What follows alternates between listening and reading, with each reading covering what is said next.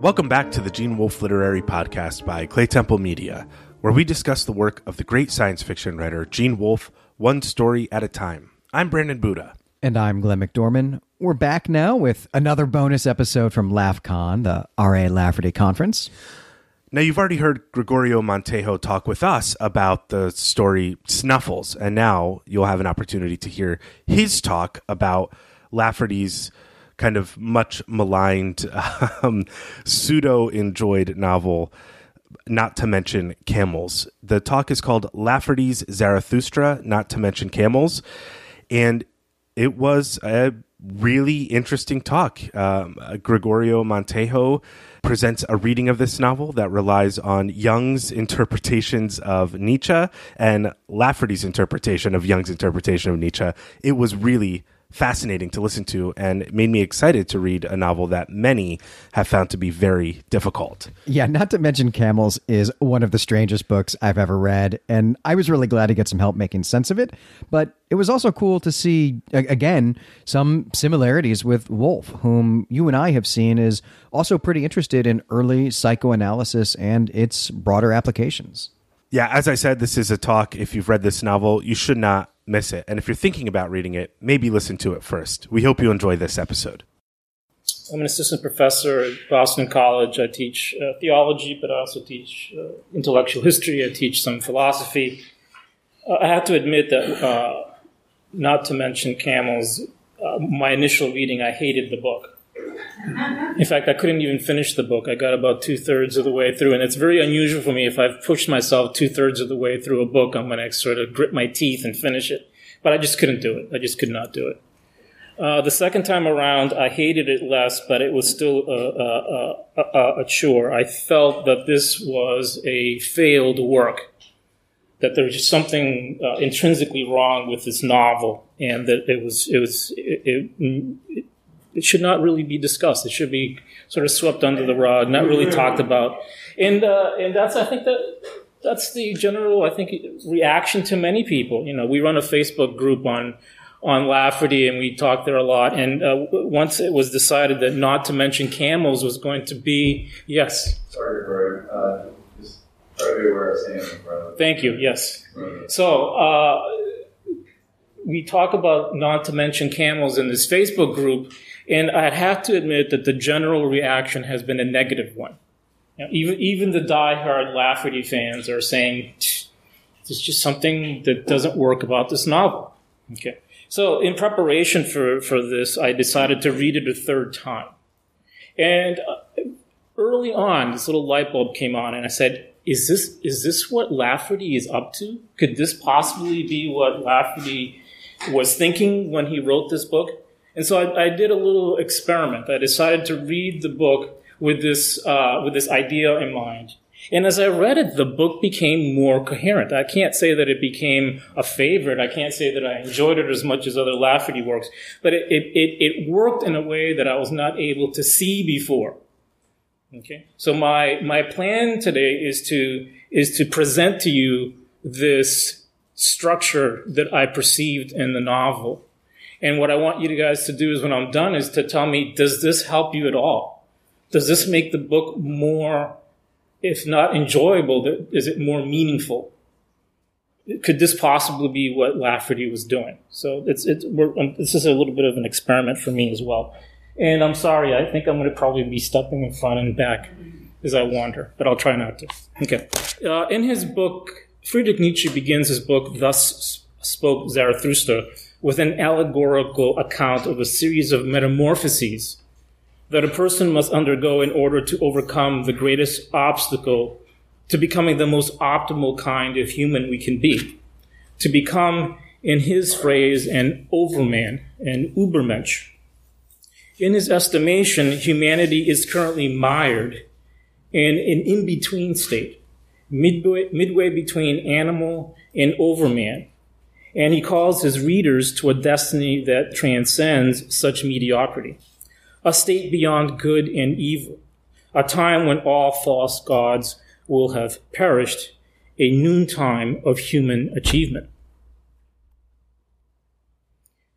Nietzsche symbolically embodies this overcoming spirit in the metaphorical figure of a burden bearing camel, and then asks rhetorically what could possibly be the heaviest burden that camel like spirit could possibly bear. The question is asked by Zarathustra, who sees himself as the human representative of that burden bearing spirit, so that he may willingly pick up this most onerous of burdens and rejoice in his strength. Nietzsche provides several possible answers. Maybe the heaviest load is to, quote, feed on the acorns and grass of knowledge, and for the sake of truth to suffer hunger of soul. Or perhaps it is to wade into foul water when it is the water of truth, and not to disdain cold frogs and hot toads. Whatever the exact answer may be, according to Nietzsche, the load bearing spirit takes all these most weighty burdens upon itself. Like the camel which hurries well laden in the desert to hasten the spirit into its desert. In my presentation today, I hope to do three things. First, I want to suggest that Nietzsche's camel, Zarathustra, is at least in part the inspiration for the main character in Lafferty's novel, not to mention Camels. Secondly, I will indicate how Carl Gustav Jung interpreted Nietzsche's Overman. And finally, I hope to point out some of the ways this Jungian interpretation may have shaped the way Lafferty treats his own Zarathustrian character in the novel. For Jung, one of Nietzsche's most astute and creative readers, the Zarathustrian camel figure of Nietzsche's book represents any given human being's shadow. That dark, hidden, or unconscious aspect of the self, both good and bad, which the ego has either repressed out of fear or perhaps never even had the opportunity to recognize. On Jung's account, the camel's burden can then be seen to stand for our painful struggle to bring the unconscious content of the shadow side to consciousness. A process of coming to terms with our repressed other and thereby incorporating it to our conscious self. As Jung elucidates in several of his works, this process of individuation that Zarathustra and indeed all of us, is engaged in is fraught with peril and full of psychic struggle. For it is a journey wherein we seek to accomplish nothing less than an integration of the fragmented facets of our psyche so as to achieve personal wholeness. This meeting with oneself, Jung explains, is at first a meeting with one's own shadow. An experience Jung likens to a tight passage, a narrow door whose painful constriction no one is spared, who goes down to the deep well. Nevertheless, nevertheless, despite our fears and hesitations, Jung tells us that we must learn to know oneself in order to know who one is. For what comes after the door is, surprisingly enough, a boundless expanse full of unprecedented uncertainty with apparently no inside and no outside, no above and no below, no here and no there, no mine and no thine, no good and no bad. As the queries Nietzsche poses for the camel seems to indicate, much like for Jung, the figure of Zarathustra is also undertaking a potentially arduous journey towards integrative self knowledge an attempt to embrace an insight about the self and the world that portends such fearsome repercussions that in Nietzsche's estimation, accepting its truth constitutes the greatest possible burden possible for any individual to bear. In order to successfully conquer this painful insight, the individual must follow the example of the heavy laden camel and undertake a pilgrimage into a barren spiritual desert freighted with its load of despairing truths. The most burdensome of these truths is the realization that the God of salvation history is dead. and that rather than culminating in an eschatological fulfillment, the cosmos is a closed system. Time, an endlessly repetitive cycle, and human existence utterly purposeless. As Nietzsche writes, this is the greatest weight. He writes, Ponder it. Ponder if someday or night a demon were to steal after you into your loneliest loneliness and say to you, This life as you now live it and have lived it, you will have to live once more and innumerable times more. In the face of such nihilistic apprehensions, the camel must trudge ahead through the, an endless wilderness of meaningless existence, and in the process, forge his own meaning and purpose in the face of this soul crushing doctrine of eternal return. The full extent of the burden then is to become one's own God and thereby establish a new set of universal virtues. To become an overman by embracing humanity's tragic fate and imposing ultimate value and purpose upon existence by means of a relentless will to power. Above all, the task of the burdened camel is to live in such a way that you must wish to live again.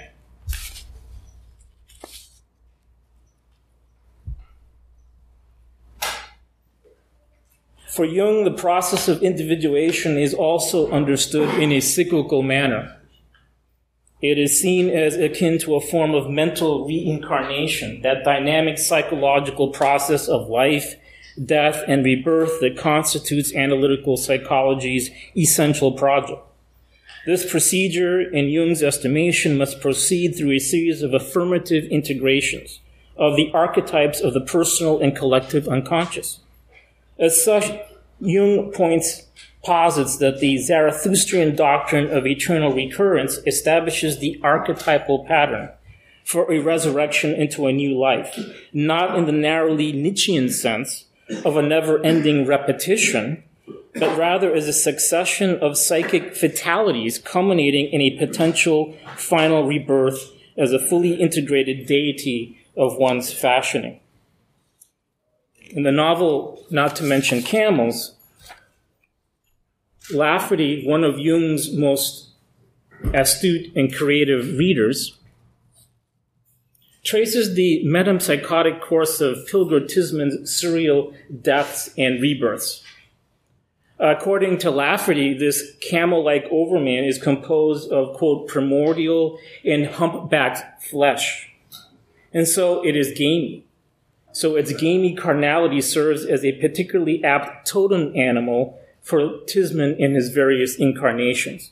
Pilgrim Tismano, Pelion Tiscamondo, Palgrave Takaman, and Polder Dossman, who repris- whose repristinated bodies will eventually be revealed to be comprised in large part of quote unquote regressive or camel flesh.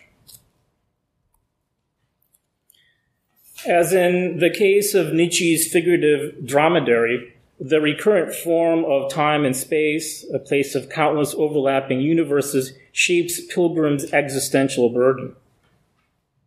For amorality is implicit, he writes, in the very psychic structure of existence. Quote, recompense cannot be real. Death and guilt are not real. Punishment and death are only illusions. Close quote. Since we do not rot, die, but rather, as he writes, we pass into an alternate world and we live again there. Yet not through a transmigration of souls, but by means of what Lafferty calls a metacosmosis, a transmigration of worlds.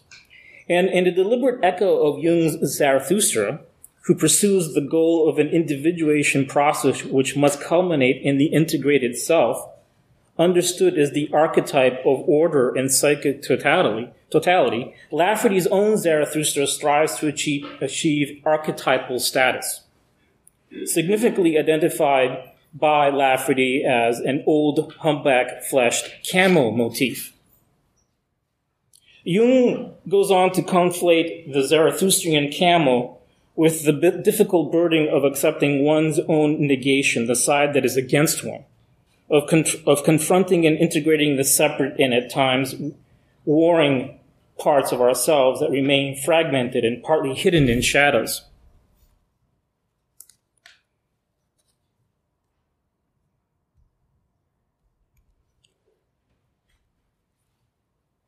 Nietzsche symbolizes the different aspect of Zarathustra's psyche by means of a bestiary of externalized creatures, such as an eagle, that symbolizes the overman's ability to soar beyond lowly fears of the eternal recurrence. A figure which Jung further associates with light. That is, the conscious spiritual facets of the self that must encounter and successfully incorporate its opposite, dark, earthly, and fleshy aspects of itself. Another animal conspicuously present in Thus Spoke Zarathustra is a howling dog, a symbol of loyalty who may be, in this instance, also represent uh, an, in, an instinctual clinging to a no longer viable way of life. Its baying may customarily denote the f- functions of a guard dog, but in a Jungian context, it can also serve to betray a subject's fearful attitude towards those uncertainties that inhibit our encounter with the dark shadow side of the psyche. In Jung's system, two of the elemental attributes of the mind are signified by the female anima and the male animus. The anima, when left unattended, according to Jung, intensifies, falsifies, and mythologizes a person's emotional relationship, relationships in the conscious world. In a healthy, integrated personality, it can also help facilitate a mediation between the consciousness and the content of the unconscious. The anima's complementary dyad is the male animus which functions as the darksome unconscious in contradistinction to the anima's conscious clarity. As Jung warns us, though the effects of anima and animus can be made conscious, they themselves are factors transcending consciousness and beyond the reach of perception and even of volition. Hence, they remain autonomous despite the integration of their contents, and for this reason, they should be borne constantly in mind. In not to mention camels, this complementary female male pairing seems to be exemplified by the siblings Mary and James Morey. As Lafferty describes them, James, quote, very often hung on the edge, holding back in the shade, smiling, watching, listening. Mary in the sunlight, James in the shadow was the saying that some of the other students had about them. Moreover, Lafferty amalgamates this anima figure with Zarathustra's eagle as a winged Ariel who is always hovering in sunlight. As he writes, she was freckled and unaccountably brilliant. She was dappled and sunbeamed. She was daylight itself freckled daylight with clouds rolling up behind her. Lafferty also merges the animus figure with Zarathustra's canine attendant. The dog was in the shadow, Lafferty writes. He was a human form dog. This dog was always somber and silent in the shadow and it was believed that he was faithful. Furthermore, Lafferty indicates that the girl and boy, the anima and the animus, are constitutive parts of Pilgrim's psyche by their very tenaciousness. An inexplicable loyalty to the figure of the camel, which it is made clear in several scenes in the novel they would otherwise find repulsive. Zarathustra's retinue of symbolic beasts is present as Nietzsche delineates the climax of the heavy laden camel's arduous journey across the wilderness into the high mountains, where he will embrace his eternally recurring fate. Likewise, the anima Ariel and the anima's dog accompany Lafferty's Zarathustra like protagonist to the mountain fastness known as the narrow corner or the eye of the camel. As Lafferty explains, whereas the fable was of the camel and the eye of the needle, this was a giant camel eye by whose favor the whole, this whole cavern existed. A gate, a gateway between worlds not built by hands, but by a projected image. A special temporal gateway, an anthology of thousands of such persona projections manufactured by the intuitions and projections of countless bruised, dislocated persons in death throes or in death prescience. This echoes in some way what we have already seen in Jung's description of a tight passage, a narrow door whose painful constrictions no one is spared if they wish to encounter their shadow side. The eye of the camel also finds an analog in Nietzsche's Augenblick. That momentary blink of the eye that demarcates the end of one cycle of birth and death and rebirth and the commencement of another one. Nietzsche locates this crucial transition point both in time and in space, in a cavernous gateway of the juncture of two opposing cosmic pathways where the great circular channels of recurrence converge. As Zarathustra describes it, from this gateway, moment, Augenblick, a long eternal lane leads backward. Behind us lies an eternity. And as I've also indicated, Nietzsche's Zarathustra approaches his own momentous eye of the camel while being relentlessly pursued by his inescapable shadow. On Nietzsche's telling, Zarathustra's relation to his own shadow plays a pivotal role in the overman's quest to overcome the burdens of the full knowledge and consequences of the eternal return. For it is the terrible vision of the overman's recurrence that is contained in the shadow. Only when Zarathustra stops fleeing from his fateful shade, turns away from himself, and embraces his true destiny, will it be possible for him to overleap his own shadow. As we have already seen, according to Jung, the shadow self encompasses the whole of the unconscious. Consequently, it is a profound problem that challenges the whole of one's ego centered personality. Because no one can become truly conscious of the shadow without considerable moral and psychic effort.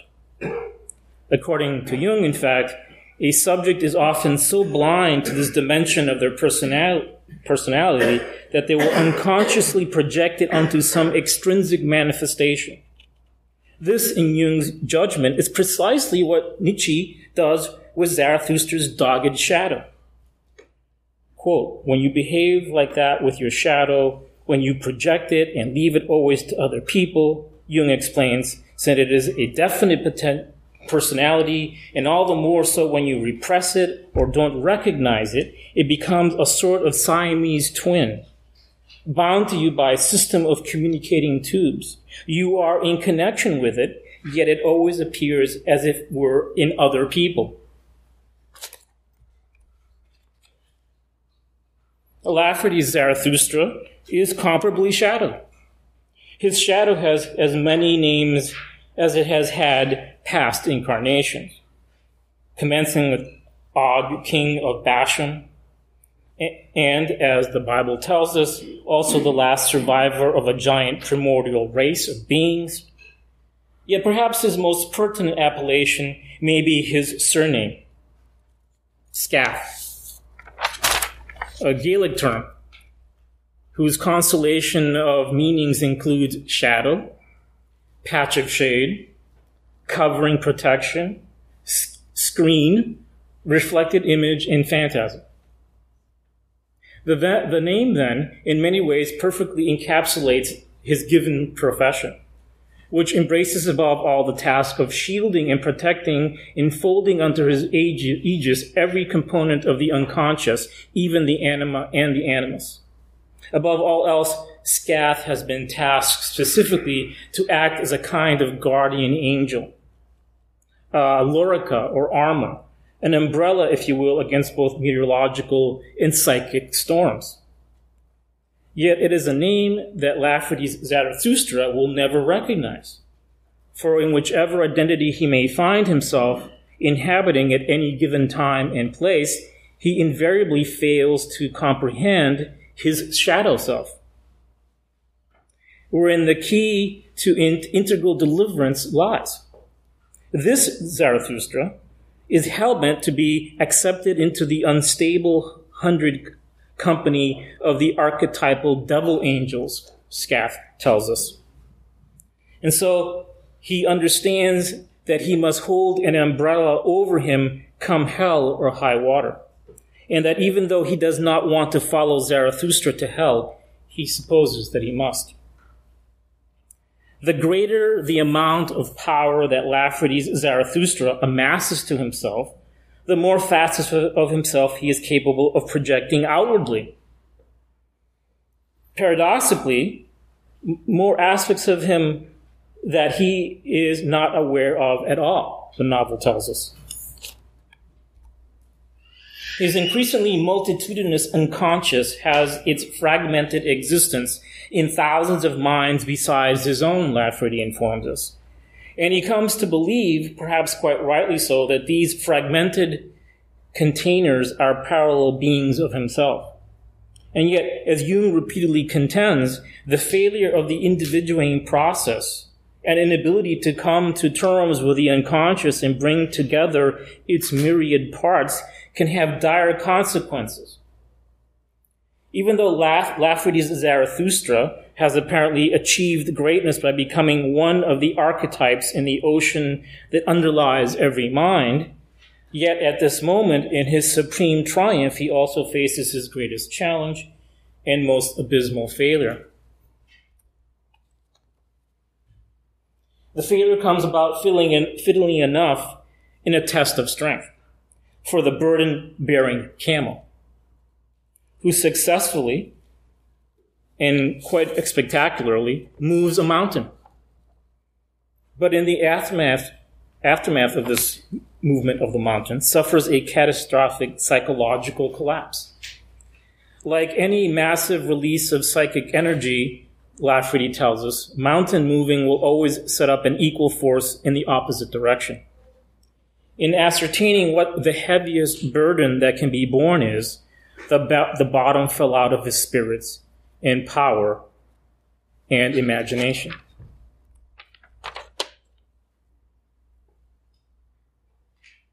Lafferty's Zarathustra, the world jumping, heavy laden overman, composed of equal parts eidolon fiber, human flesh, and regressive or camel flesh all mixed together, had finally lost his faith in the doctrine of eternal recurrence, of endless metacosmic rebirth. He was now convinced that he was in quote unquote prime world, the one place from which one might fall into hell everlasting. That is, the place where the endless cycles of birth, death, and rebirth cease and a final moral and psychic reckoning is given. The one burden that proves to be too heavy for even Nietzsche's Übermensch to overcome, not to mention camels. Thank you.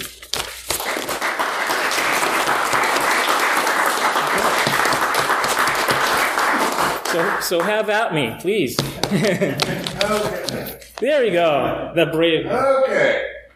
I'm sorry, that does not help. Does not. Why, why is that? Because I disagree with it. to begin with, I disagree with Jung reading. I am not persuaded by Jung the. Ah, I okay. grew up on Walter Kaufmann. Uh, but that is not my presentation. My presentation is Yeah. not whether Jung's reading of Nietzsche is correct. My presentation is whether Lafferty understood Jung's uh, interpretation of Nietzsche to be correct. And did he use it in his novel? Okay, I was getting to that. Yes. Um, We'll, we'll get back to you. That's two questions. We'll, we'll, yeah. Yes. First of all, I think you're right. Okay. Secondly, is uh, Nietzsche's sketat- the woman who's the greatest warrior of the Kulan cycle, Yeah. the shadow, and he's he referring to her as male.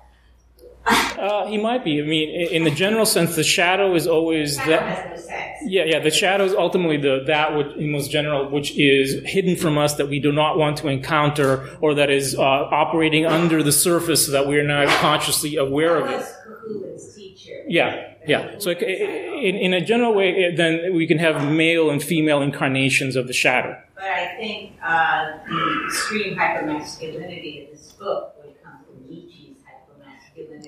That's right. I mean, the, the, I'm glad you pointed that out because ultimately this is a critique of Nietzsche using Jungian interpretations to mount this particular critique of, of the overman, of the Nietzschean overman, in a, in, in a, in a creative fictional register, right? Uh, I'm not sure, I'm not sure if, if, if, uh, if Lafferty read Nietzsche Okay, I have no. I, I've looked through his letters. I've looked through uh, his interviews. I have no direct evidence that that's the case. I might have to ask Andrew Ferguson, who's read all the unpublished stuff in the archives. Maybe he's run across something. But there is something that I can tell you. Okay, why did I? Why did I choose this particular photo of, of Lafferty? Well, it's in front of one section of his of his fabled and loved library. Anything jump out at you? Jung. Okay, this is this is the portable Jung. It was published in 1971. You see all this Chesterton down there. So a lot, this is this is his gold there. But no, the portable Jung uh, came out. It was it, it was in 1971. I have a copy myself. Most of the commentary about Nietzsche's Zarathustra is contained in that book. Okay, it's a series of chapters from different works. It has different essays by by Jung, and if you look at the index, if you page through it, there's innumerable commentaries and critiques of Nietzsche's Overman of his Zarathustra from a Jungian point of view in that book. And we know from the extensive quotations of Jung that we find in scattered throughout uh, Lafferty's works, most of those quotes come from that book. So we know that he really read that book carefully. He paged through it. So the chances that he encountered Jung's critique of Nietzsche in those pages is, is quite good. And he traced, he always traced sources, always. Exactly right. Even even if he ha- hadn't read Nietzsche before, right, I really think he would have. He would go dig it out and go look at Nietzsche to get, you know, an additional point. That's that's right. That's right. That's just the way the man's mind works. Here- Here's something that kind of helped me, right? And everybody, everybody that I've talked to mentions this. This main protagonist is oddly, well, first of all, he's completely uh, unlikable. There's just nothing that we can hold on to. There's no, there's no redeeming qualities to this person. And, but, and then, but also he's oddly flat. He's almost like one dimensional. There's nothing, there's nothing going on there. Usually if you, if you present an entire novel with one protagonist and you, you, the writer will let us into the interior life of the, of this character. We'll see the good and the bad. We'll see doubts. We'll see conflicts. We'll see love and hate and so forth. And here's my contention. I think that there's only one character in this novel. The title character is the only person in this novel. And that all the other characters that we encounter are uh, projections of the various parts of the psyche. So there is a good part to the to the title character. It's just not it's just not in the title character. It's projected out into his his uh, his guardian angel. And there is a feminine side to to to the character, but it's not in the character. It's projected out into the anima. And there's a loyal, protective, dog-like uh, aspect that maybe is lovable about this character. It's just that we're not going to find it in the character. We're going to find it in the animus, in the young brother who's a dog-like figure. And I think every character that we encounter is some facet, some shard of the psyche of the one character. Which then leads me to the other other thing about this book that everybody mentions to me as to why they don't like it, and that's the violence. Okay, and I, and I agree. That's it's blood curdling at times. It's very difficult to, see it. What, so there's a lot to be said about about Lafferty and violence, and we're going to sort of deal with that a little bit also when we come to, to Snuffles in the afternoon. But here's here's what something I want to say. I think that the violence, first of all, is a is a reflection of what Lafferty thinks someone living beyond good and evil, who has no moral restraints, who has no final judgment, would act like. It's a total disregard for human life. There are no repercussions to how you treat the other people with the cruelty that you treat other people. Remember, the, for good or bad, the Jungian overman, the Ubermensch, is inextricably tied in our minds with Nazism. Okay, with Hitler, who loved Zarathustra, who modeled himself after Zarathustra. Is this person a kind of Hitler type character in his, in his use of, of, of violence? So that's, that's one consideration.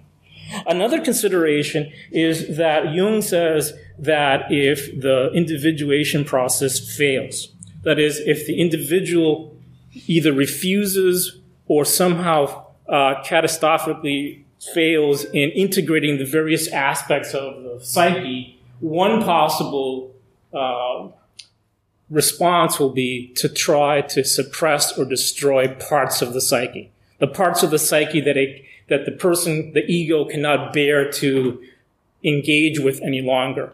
You either have to bury it so deep underneath in your consciousness that you, it will never, it will never come to bother you again, or you have to symbolically and in a way psychologically, you have to kill it. You have to maim it. You have to destroy it. And if it's true that all of these characters in this novel are parts of the psyche, then perhaps what he's doing is that he's violently, sickeningly killing off parts of his psyche. We have a kind of self immolation of the psyche going on, which is why it is so violent. He becomes flatter and flatter, and finally he collapses under the weight of, of, the burden of what he's trying to do, which is to try to either kill or repress or manipulate every aspect of his psyche that he can't deal with. And he, in a way, he succeeds, but he succeeds by completely destroying himself. And that's going to be, I think that's the hell. I think that's the hell that he sends himself to. he does it for pleasure, trying to achieve the highest possible pleasure. That's right. Destroying this righteous man. That's right. So, the, so, so the sadistic joy of destroying the good. Yeah. yeah. But, but, but I got the sense throughout the book that he's constantly saying that it's for pleasure. Yes. And telling himself that it's for pleasure, trying to convince himself. Yeah, there's there's a lot of scenes like that where where they, where some, something something innocent or something weak is is not just destroyed, but it's it's it's in harm and pain are inflicted upon it just for the sake of the pain, right? Yeah. Because the person inflicting the pain gets a kind of a kick out of it. Or he's telling himself that he does. I don't know if they do. I don't know. Yeah, that's that's true. But at least that's a rationale that they're Yeah. using, right? So I'm, I'm thinking, is that is that a kind is that a kind of indictment of what the Nietzschean overman taken to its ultimate conclusion would be? A kind of sick monster of the ego whose only real source of pleasure is to inflict pain on on the weak. It could be. So so so I, I think I'm not sure how much time we have left, but does my presentation help you to see the novel as being a, at least a little bit more successful than you thought on your first reading? Does it does it hang together a little bit better? Does this reading give you an, an entryway into the text that you maybe you didn't have before? That's what I was hoping to do. I'm not saying this is the only possible interpretation of this novel, but I'm saying it is a possible interpretation that might be of help to some people. Yes, Andrew. Lindhausen, uh, Lafferty sort of like went different ways about this novel over the course of his life, or famously later on. I thought it was, it was maybe less successful than Any Hope. But when he first headed to Virginia Kidd um, and, and got uh, sort of a, a, a cautiously ambivalent response that, that, that from her, and then shielded then later on that she said, uh, um, I'm really taken aback at the amount of bloodletting, evisceration, and the repetitive violence. Um, I don't mind telling you it disturbs me, not in a good way. Um, he says, uh, I really don't care very much whether Not to Mention Camel sells or even whether anyone likes it or finishes it. All right. He was being prophetic. Okay. okay. It's the best thing that I've written in the SF field. And this is a, a after Past Master, after Fourth Mansions, Sure. after Reefs of Earth. But SF is the field with the most hatred and fear of anything at all original. It's fun to write something a little better and much more seminal than one has been doing, but there's always the knowledge that only by the rarest and weirdest accident can it be accepted. So don't worry if it won't hit any of the grooves as it progresses. It won't. And I probably won't indulge in an originality bit again for a long time because I get an overpowering urge towards it. Okay. So that's that's a wonderful. At least initially, he thought he had done he had broken new ground. Eventually, you know, if we take it, if we take that la- that final inscription, maybe uh, ultimately he felt it was a it was, it was a failure. But the, but then that that raises the question: What precisely did he think that he was doing that was so original? And my thesis, I think, kind of fits into that. I think his reading, his Jungian critique of the Nietzschean Overman as the un, as the thematic basis for an SF novel, I think, is pretty cool. Even if I did come up with the idea myself, I have no idea if I'm right or wrong. But it kind of, I can see how Lafferty would have gotten kind of excited about that. You know, I'm doing something that nobody else has pulled off. Now I don't care if anybody reads it or even finishes it. You know, most of us here had to sort of push ourselves to finish it. Okay. All right.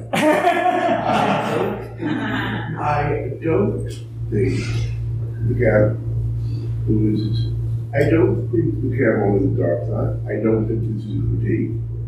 I think the camel. I think the, the encounter with the camel salesman yeah. shows the is a distinction. The camels are in, the camels are some extent real in a sense in which the protagonist in which the protagonist is not because the protagonist because the protagonist is because while I while I agree with your present, own of your presentation about what's his name, um, I what you call um, he's I think he's a much simpler. I think there is a much simpler way to see it.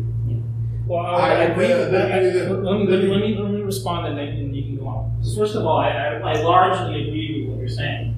My only caveat is that the, the, the camel is not the shadow.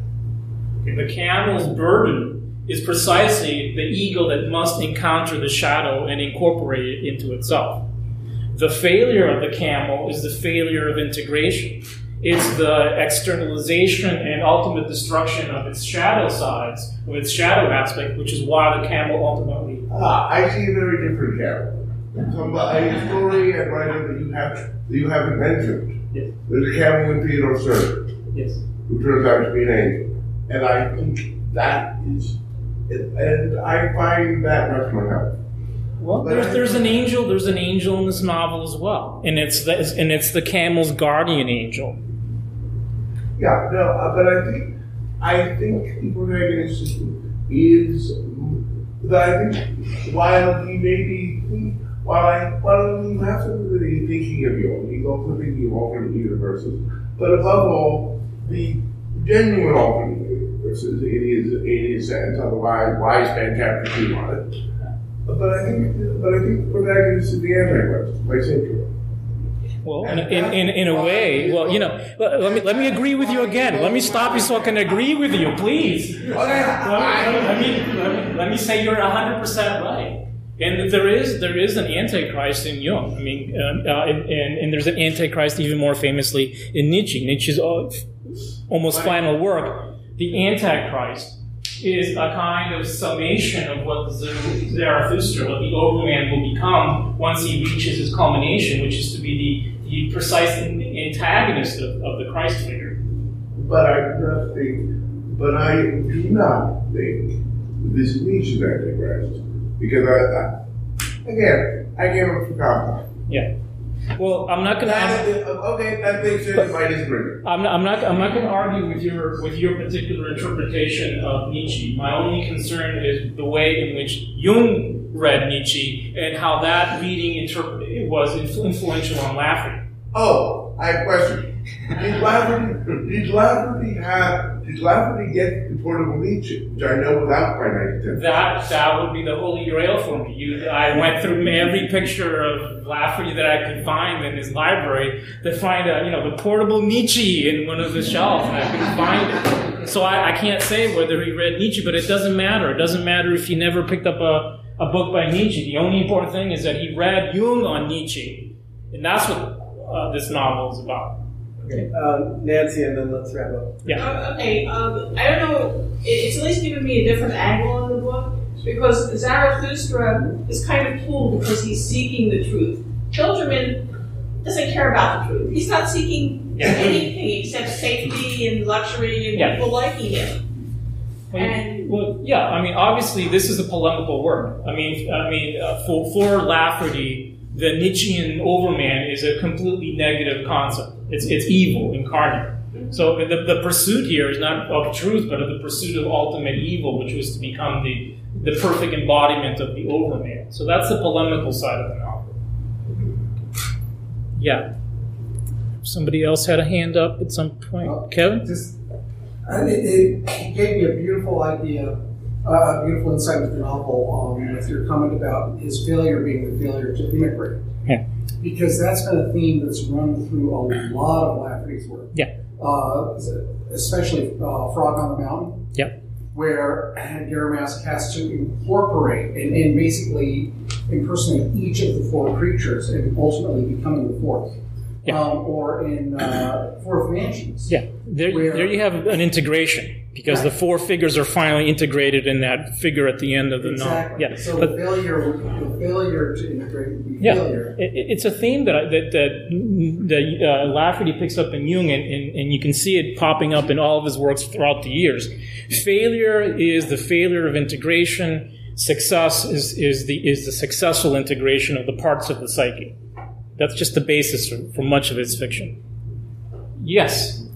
So you're saying reading Lafferty knowing his intellectual history and his religious convictions, that he's primarily concerned with psychological integration. Well, no, because Not- because not- not no, because because that can, that can that can fit very well into into a religious anthropology thing. Because because then then the question becomes well what why are human beings broken? Why are they disintegrated? Why are their facets uh, not fitting together the way they ought to? And the answer to that is the fall, original sin, the, the, that, that, that which causes the, the initial and everlasting brokenness of the human of the human creature. So I don't think they're they're antithetical to each other. Okay, but it's, it seems like he's always writing at multiple levels, and you're you're focusing on one true aspect. That Well, I, I only the nature of our. Yeah, well, I'm up, you should have been here when I gave my talk on fourth mansions, where I went way deep into the in the theological uh, field here. But no, look, I only had half an hour.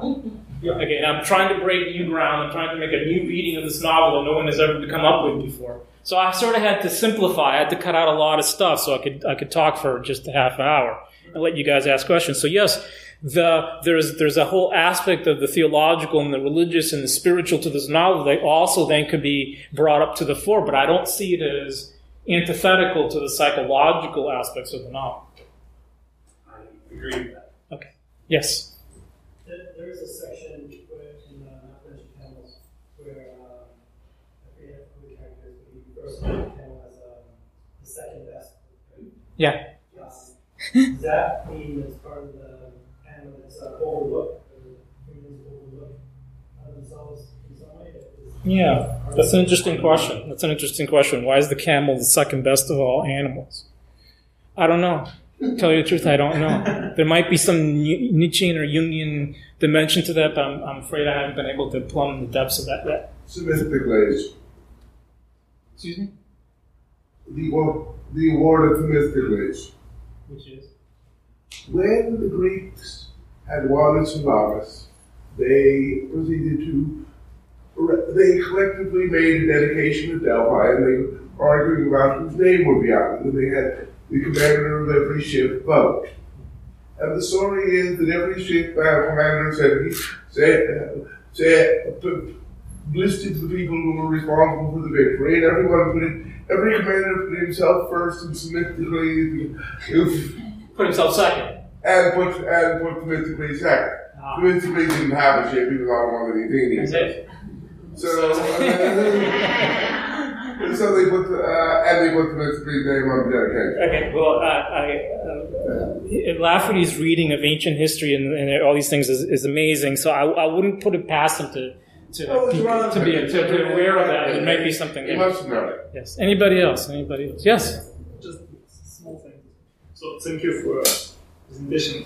You went in infinitely deeper than, than I did, and I'm still in the process of reading. So Okay. you gave me kind of a Okay. pair of eyes. Oh, wonderful. To read it with.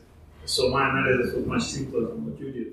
So I just wanted to mention two things that this text did for me. So first of all, uh, you all know letters and writing has this very kind of peculiar quality, and for the longest time I was trying to put my finger on it. What is it? Because sometimes you know he writes things kind of very similar to some other writers like Robert Sheffield, but he does it in such way. He has a way with language that creates completely different uh, air. And reading the Not to Mention Camels for the first time, I think I found it for myself. Uh, sometimes it sounds like sermon.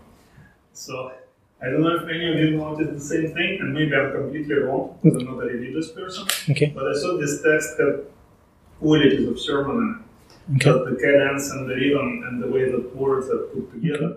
Okay. Any other thing I noticed, any any particular works that you're thinking of? uh, in terms of literacy, Yeah. I noticed it in camels, but it Okay. goes back to other works, uh, Okay. like for example, Well- the F- We'll have to talk more about that. Um, Okay. And the other thing is just a tiny, tiny bit of uh, interesting observation. So he has again very interesting way of using words from other languages in this work. So I noticed, of course, that uh, Noah Zontic, uh, his name is a Russian word Zontic, which means umbrella. Yeah. He's often referred to as umbrella for. Um, That's right. That's right. And of course, nobody in Russia named Zontic. No. Or does not use Zontic. But somehow the way Lafferty uses it, it, you completely believe it. This sounds like Yeah, yeah, a yeah. leg- uh, legitimate. So, so, so Lafferty, one of, among his many things is he, he, he taught himself uh, many, many, many languages. Uh, he had a reading la- uh, knowledge of at least a dozen languages. Uh, Andrew can, can correct me if I'm wrong. Uh, and he loves to borrow words from other languages and use it as names for people or places, thinking, well, this is a hidden little clue. If you know German or Russian or you know Japanese, there's going to be a word in there that's going to give you a clue as to who this character or what this place is. like uh, from another work of his, uh, the name Duch, Duch Doctor. Uh-huh. I forgot what story it was. So Duch means spirit. Yeah, yeah. Yes, yes. Yeah. Duch means spirit. Yeah, so that he picked that up when he was in the Pacific during World War II. He picked up some of that stuff. Yes, did I, did I see another hand back there somewhere? Go ahead. Yes, Darryl. Who was the editor who bought this? That's what we were discussing this morning. We couldn't figure out what it was. Roger, Roger Elwood ended up buying it, and, but it was a weird, it was a very weird contract. He ended up, he bought it and submitted it to Bobbs-Merrill, who published it, like, with a voucher for purchase. It's very strange, and I, I'm not really sure reading the correspondence whether Roger actually read it all. Probably not. It seems to be, it seems to be that he just like picked up like, oh, it's a, it's a Lafferty novel that's, that's not been Yeah, printed that, yet. that sounds like Roger. but if you think about it, a book like this in today's market would be unpublishable. Yeah. Nobody would dare. Aaron, Aaron Dinsbury had a chance at it and passed on it, and after that, I think Roger. Yeah, Roger uh, just too strange, and it's really a very uncommercial book. Yeah. But what, what we're actually seeing is we're seeing the uh, sort of the days of innocence, back when science fiction was a ghetto. In those days, basically any science fiction book would sell about as well as any other science fiction book, at least that was what was assumed. So it didn't matter what was in it. That was how I think, I think that's actually the whole secret of how Lafferty got published. It didn't matter what was in it. As long as it had a science fiction cover, it would sell 50,000 copies in paperback. And so, in effect, there was no adult supervision. And that's how away with. The other, uh, the other, the other afterlife of this is that usually Bobbs-Merrill would send their science fiction books out to paperback presses to do editions of it, and there never was one for Not to Mention Camels because um, the editor didn't. The editor Adele wanted it, wanted Lafferty to make changes, which she was happy to do. But then the, the figures came in, and the of spreadsheets descended, and they figured out like how few copies of the book were actually selling, and Dell just like killed it entirely. So you know how, how uh, Roger Elwood used to assemble, and the story goes. Roger Elwood used to just acquire, he would buy lots of stories by writers who were his regulars. You know, a lot of names repeat in his, including Lafferty. Also, uh, and what he would do is he would simply line them up on the dining room table. There'd be a pile of and a pile of Malzberg and a pile of whatever. And whenever he got a co- contract for an anthology, he would just go pick up one here, here, here. here. I'm reading them. And um, obviously, in the case of Lafferty, there, there may have been some virtue in this method. If he had read he would have been scared off. So, so is Roger behind all those other Bob Merrill science fiction books? Uh, Not all of them, but he was like, he was. I mean, he had a he had a toe in like basically every browser at the time, just because he seemed to be doing so much. Dozens or hundreds of it. the, the velocity of his of his of his work was was maybe more than the, than the substance of it. He basically killed the original anthology. I heard that. I think that's a little overstated. Theme anthologies, some of them. All right. Ultimately, look at the first page. All right. The bad, the bad news is we have to break. Uh, the good news is we're breaking for lunch, and we can all continue the conversation while we eat. Uh, first, a round of applause for Gregorio.